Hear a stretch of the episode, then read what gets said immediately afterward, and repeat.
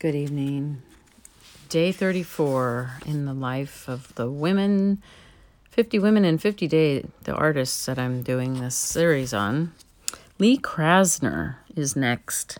She was uh, an artist in her own right, but she was also the wife of Jackson Pollock.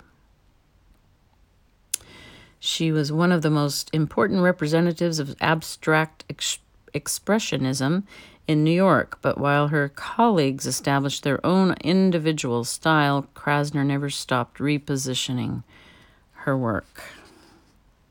That must be what I what is called is what I'm doing. I'm keep repositioning my work. uh, she was born in 1908 in New York, and she died in 1984 in New York. Lee Krasner was born in 1908 in the New York district of Brooklyn as the daughter of Orthodox Jewish parents from Odessa. She later changed her given name to Lee Krasner. Between 1925 and 1933, she studied in New York at the Washington Irving High School, the Women's Art School at the Cooper Union, and New York City College, and elsewhere. During her work as a mural painting assistant in the Federal Art Project between 1935 and 1943, a government program designed to support unemployed artists, we need that again. She attended another course at the School of Fine Arts under the artist Hans Hofmann, who introduced her to the international avant garde and ab- abstract art. From 1941, Krasner regularly participated in exhibitions by the Association of American Abstract Artists. In the same year, she met the up and coming artist Jackson Pollock, whom she married four years later. During their marriage, she neglected her own artistic work, though she never regarded herself as inferior or dependent on Pollock I personally was not dominated by Pollock, said Krasner, but the entire art world was. To this day, she still bears the title of Action Widow, which was coined in 1972 by the art critic B. H. Friedman in 1972.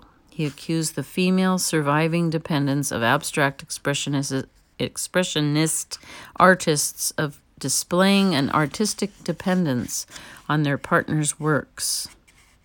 The works of Pollock and Krasner reveal that they were influenced by each other with their thoughtful with her thoughtful, far-sighted criticism of Pollock's action paintings being of great importance. When Pollock found himself in a creative crisis in the early 50s and started drinking heavily, Lee Krasner found a way of escaping the problems in their relationship by putting more energy into her work as an artist and she became progressively more successful. Following her energy into her sorry, following her blackout period in the 1940s when she painted several layers of paint on top of each other, in 51, Krasner created her own principle for the amalgamation of collage and painting. She cut up works which she had previously created and used parts of them in her new works. In 1956, Jackson Pollock was killed in an automobile accident. During that same year, Krasner began her first large format painting, Birth, in the series Earth Green, in which she of in which she takes as her subjects the forces of nature. These pictures appear to be almost the exact opposite of her more controlled, small format little image series of 1946 to 49 after her mother's death in 59 and an operation on an aneurysm on her cerebral artery in 62, inner unrest became once again the driving force behind her art. She created a number of principal works such as Gate, 1959, and Gaia, 1966, which are considered to be among the most important works of abstract expressionism.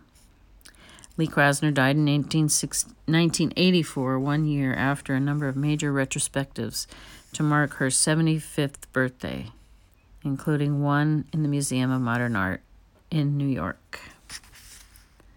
And the painting they show here of hers is called Birth, 1956 oil on canvas. It's a fairly large piece and it's in a private collection. And that is Lee Krasner. And tomorrow will be Louise Bourgeois.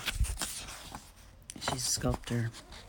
I think, well, she probably painted as well, but I know of her work as a sculptor, but we'll see what else she does.